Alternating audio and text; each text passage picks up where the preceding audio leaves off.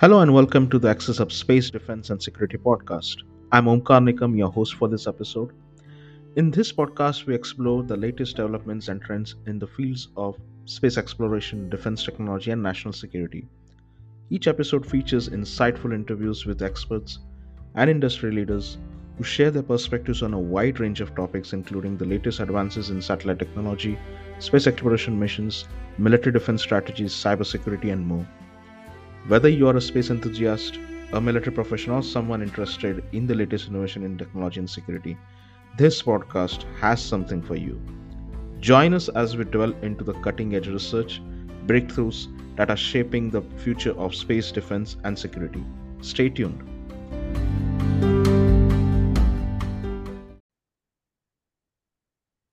Hello and welcome to episode 9 Importance of Brain Computer Interface. To, to understand this emerging nexus of technology as well as its application in defense, space, and other sectors, we have today with us Ms. Sonal Baberwal. Hi, Sonal. Welcome to the podcast. Hi, Omkar. It's a pleasure to be here. Thanks for inviting me. Likewise, thank you very much for joining us.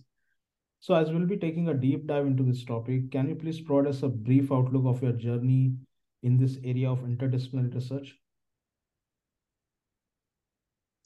Absolutely. So, uh, hello everyone. I am Sonal Baberwal. I completed my bachelor's in electronics and telecommunication engineering from India, from Sapna's College of Engineering and Technology. And then I pursued my master's in space studies from International Space University, France. And during my master's, I worked as a research scholar in Human System Integration Division Lab at NASA Ames Research Center uh, in the lab of Fatigue Countermeasures Laboratory. And that's where I had my first uh, EEG or like brain signals experiments. Later, I worked as a research and development engineer in Spain at WeTooth. And presently, I'm a postgraduate researcher at Dublin City University and ML Labs with research focus on motor imagery based uh, brain computer interface systems under supervision of Dr. Shirley Coyle and Professor Thomas Ward. Wow, that's that's a quite a different journey, I would say, because you literally came from engineering background and you're now working uh, in a branch which is also aligning highly with the medical sciences. That's that's really good. So yeah, uh, we'll start with the actual part of the discussion for which we have organized this podcast, uh, especially this episode. So what is uh, brain-computer interface and why is it important for modern world? The reason why I'm asking this as a basic question is because we have a lot of audience which aligns with the political science, international affairs, and looking towards the technology from a policy point of view. Uh, so it is very important that uh, such an audience uh, also needs a definition of such a complex terms. So yeah, please feel free to uh, let us know your thoughts on this. Absolutely, Omkar. Um, initially, I would like to ask your views on what is brain-computer interface for you as someone, let's say from audience perspective. All right. So as as from my understanding, brain-computer interface is something from which you can measure the electrical signals from your brain. So that's that's the only definition I know for the moment.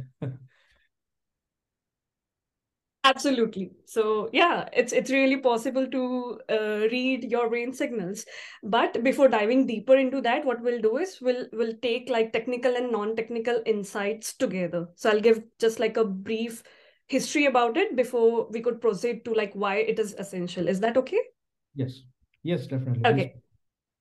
Perfect. So, um, like to quote it in a technical way, brain computer interface is a communication pathway with a proper system, like, you know, from your brain to an interface. So, as it describes, like, you know, brain computer interface. So, you have got brain signals, you have got algorithms, and then you have interface, like, you know, uh, the interface can be anything like moving an exoskeleton or like you know a cursor on your screen or flying drones, even that. So yeah, you you kind of like measure your brain signals, you collect them, you use algorithms to decode them, and then you interface it with something external. So when it comes to sensors, they are like there are invasive and non-invasive sensors so uh, let's say like you know when it comes to non-invasive sensors there are chips that could be implanted in your brain and then there are invasive sensors like electroencephalography where you can measure your signals non-invasively. Uh, to give a much familiar example it's just like ecg where you monitor your heart signals or wearing a smart device where you can actually monitor your blood glucose or you know other signals. In the same way you could actually monitor your brain signals using electroencephalography. Fun fact the traces of these uh, signals were published way back in 1929 and uh, the term brain computer interface was coined in um, 1973 and since then the rest is history and you could see how the field has been evolving. So coming to past definition of uh, like you know brain computer interface it was more like to operate uh, exoskeletons or spellers and mostly used for uh, like you know with the cause of helping people in medical domain with like uh, people having uh, spinal cord injuries or uh, like using for stroke rehab or people who were had like locked in syndromes. But if you see about present definitions it's all about uh, like you know any sort of interface. Like you could operate any sort of interface. So to give like uh, you know an example would be like in a modern day world imagine like you know your brain signals could actually uh, you know have have an interface with your own mobile or like your computer. Wow. so that's where the present definition comes like. So again i would like to clear a myth here. Yeah. The myth is that this this technology can read your mind but in reality it can only read the state of your mind. Okay. Yeah this this is very important to be clear on. Uh, exactly. that's that's a very hardcore point. Because generally i have seen a lot of people having a misconception about this concept uh, mainly because of a lot of science fiction movies that we see are all, all around uh, but yeah this is this is very important to know that uh, it's not about knowing what your brain is going going to do or what it has done but it's about what it is going through at the moment right? That's what it is. Exactly. And um, you know like looking at the paradigm shift that is happening right now, I believe that we will be overwhelmed soon with so much of usage of technology that for instance like let's let's see today's example okay? That you almost have a second brain with you right? Like you know you have your computer where you organize your day with your calendars and google meets and everything. So it's it's like having a second brain right? So i think as of personal use it would be nice to have your like you know monitoring your own brain waves that would be connected to your gadgets. And so that you can so that you don't face decision fatigue and like small decisions could be taken on your behalf. And the reason technology yeah. Yes. And the reason this is essential for our modern day world is like we have so much of raw data from the population.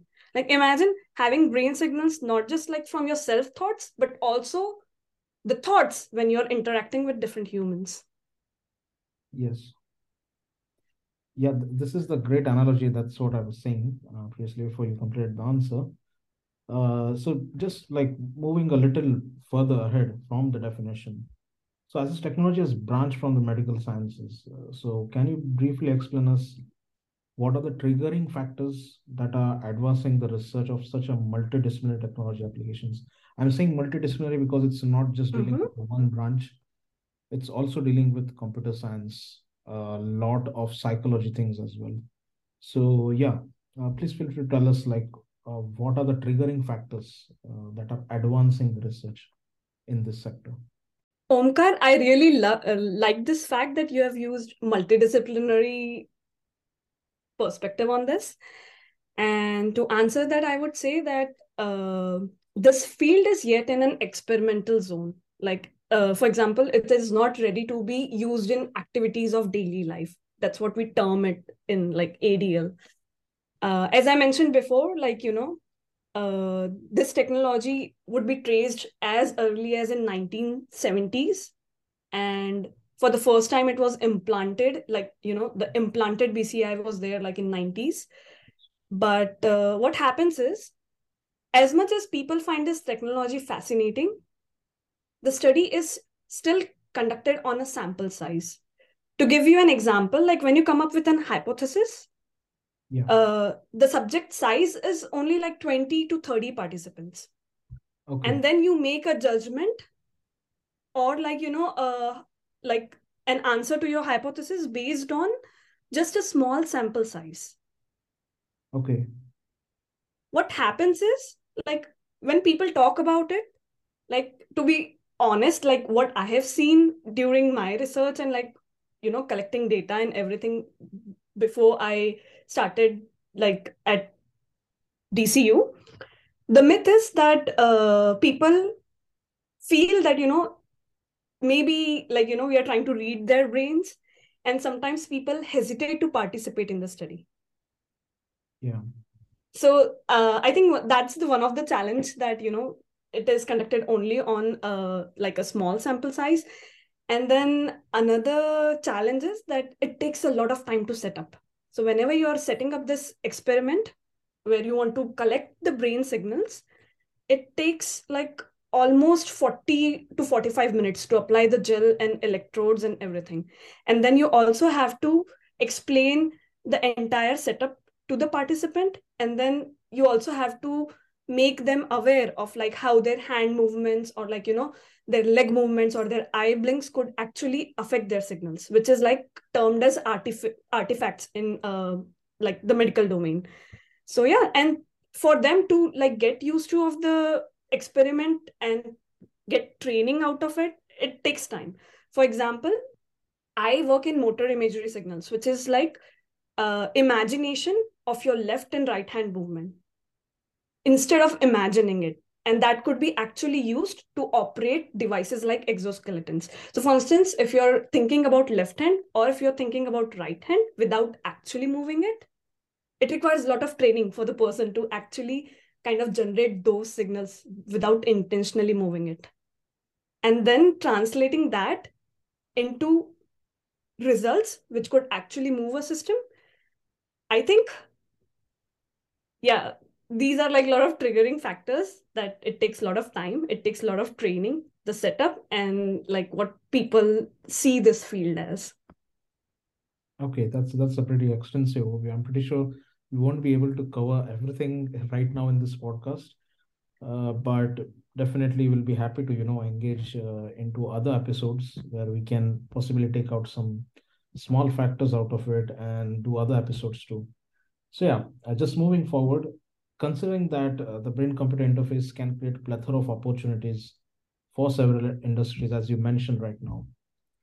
So, what are your thoughts on its applications in space and defense? And I'm I'm asking this question especially not only because our podcast is concentrated for space defense and security uh, uh, individuals, but also because you as an individual have a background in the space technology.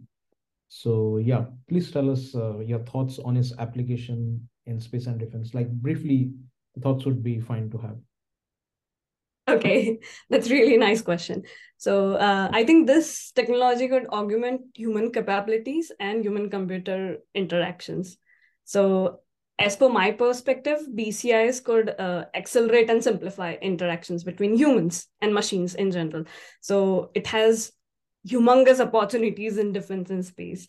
And also, like, you know, some researchers have suggested, like, not just uh, defense in space like space is considered extreme environment so they've they've suggested that you know bci controlled robots could assist people in uh, environments like coal mines so coming to applications in space domain i think uh, like my concept is maybe if in future there could be a possibility of integrating this system into spacesuits and like the concept of having a third arm for astronauts like when they perform evas so that like they could that could be like an assistance to them and there could be a possibility of operating rovers using these signals And yeah, this technology could be used to study human performance, not just in space, but as well as on the Earth.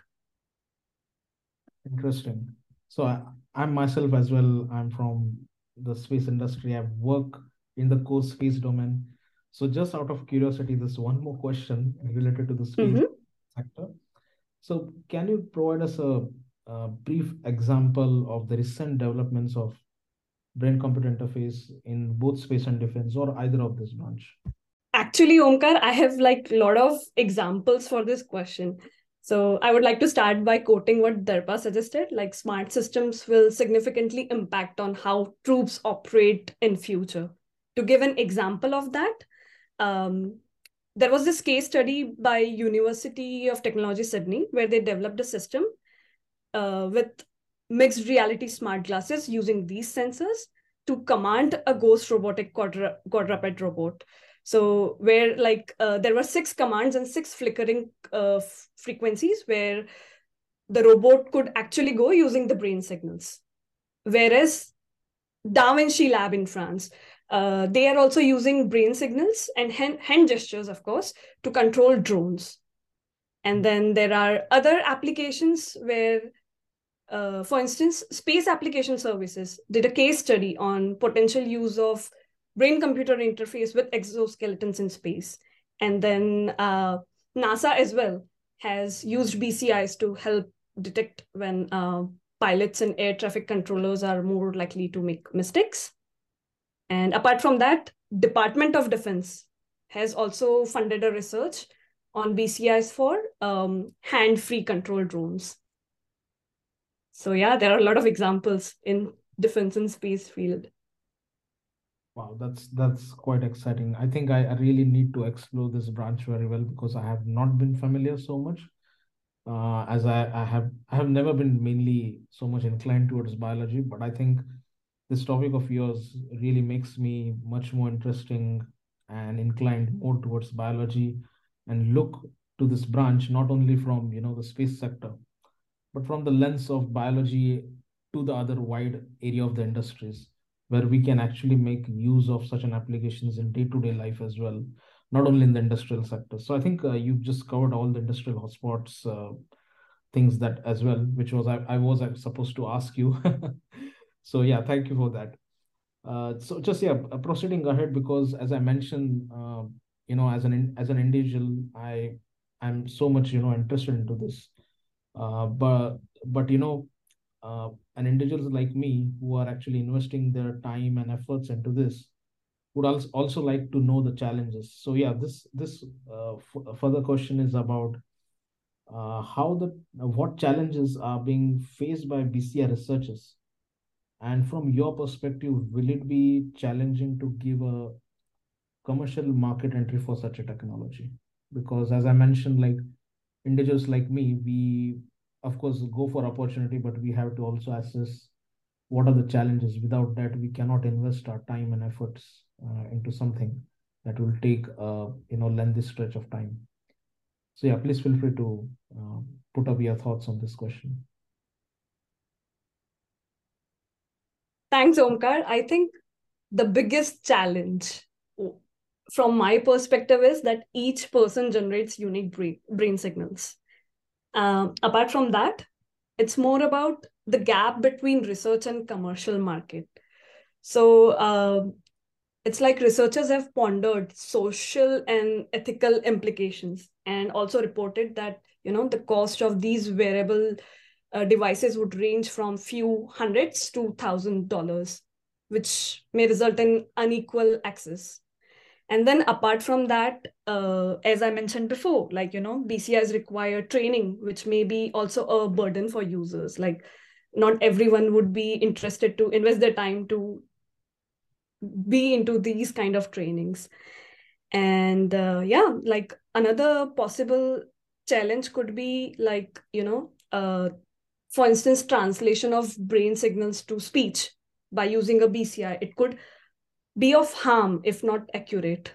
Like inaccurate translations might indicate legal or medical consent that the person did not intend to give.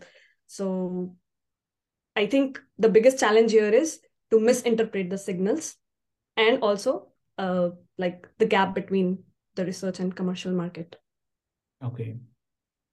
Yeah this is this is a very important thing because as a individual coming from the business side in the space industry i see that the research and market gap exists everywhere but i think especially for a complex multidisciplinary branch like brain computer interface it's it's still not explored. And definitely i would love to explore that branch in the future.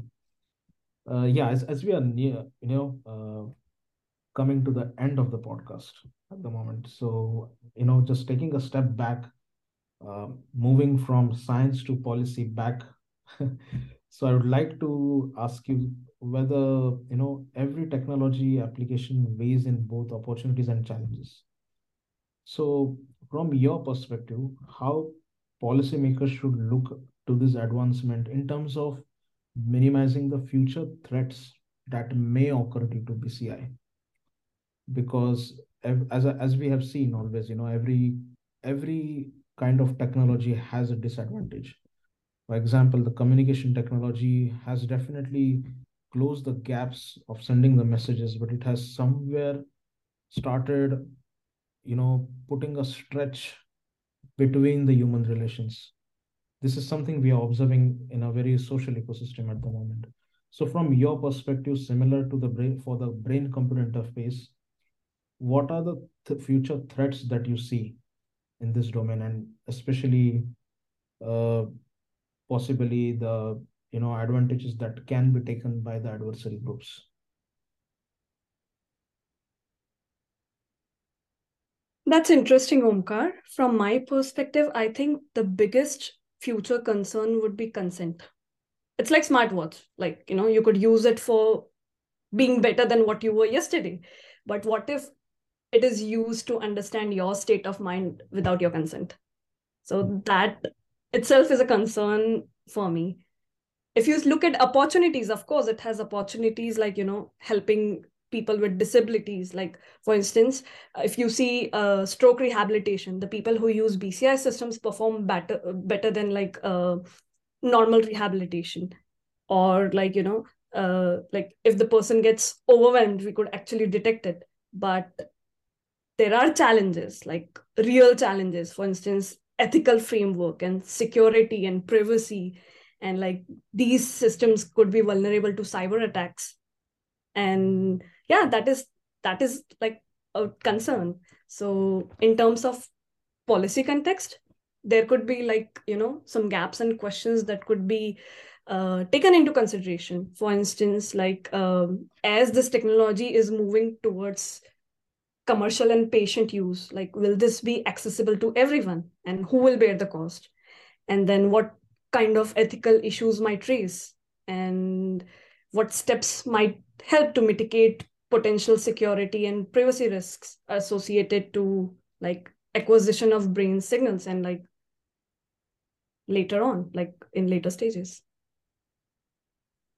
Yes i think there's there's a very important point that you mentioned about the consent because this is something that uh, you know we have observed even with the online web data that is happening at the moment there are several giant companies, internet companies, which sell our data without our consent. So I think it's the same thing again playing up in the brain computer interface as well. So I think we we can definitely extend this conversation in the future episodes. I'd be really happy to host you again. Uh, so yeah, Sonal, uh, as we are uh, approaching the end of the episode, uh, as we have this podcast especially focused for the research scholars so I would like to know what message would you like to give to the future generations stepping into this field of research and technology? Because I, I think it's both science and technology, but I would prefer to call it as research and technology. So yeah, please feel free to uh, tell it from your perspective. What is your message? Okay, uh, this message would not just be for like you know people working in artistic domains or policymakers or technology in general, like as you mentioned, researchers, I would say like uh, create your own hypothesis, perform experiments, collect data, and get your conclusions. If you cannot collect data, this generation is moving towards having having humongous amount of open source data and uh, you know work with them see how you can contribute and sort of close the gaps. And if you're working with algorithms maybe you can see how you can sort of understand data before feeding it into algorithms. So yeah to conclude i would say connect the dots and be as creative as possible. Thank you very much sonal. It was great speaking with you. And I hope we connect again uh, for the future episodes because there are a lot of pointers that have popped up in this episode. And we're really happy to extend this conversation again. Thank you very much. Thanks, Omkar. It was a pleasure being here.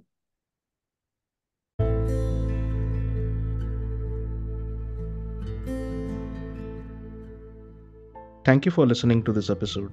If you find our podcast insightful, then please like, share, and subscribe. See you in the next episode. Thank you.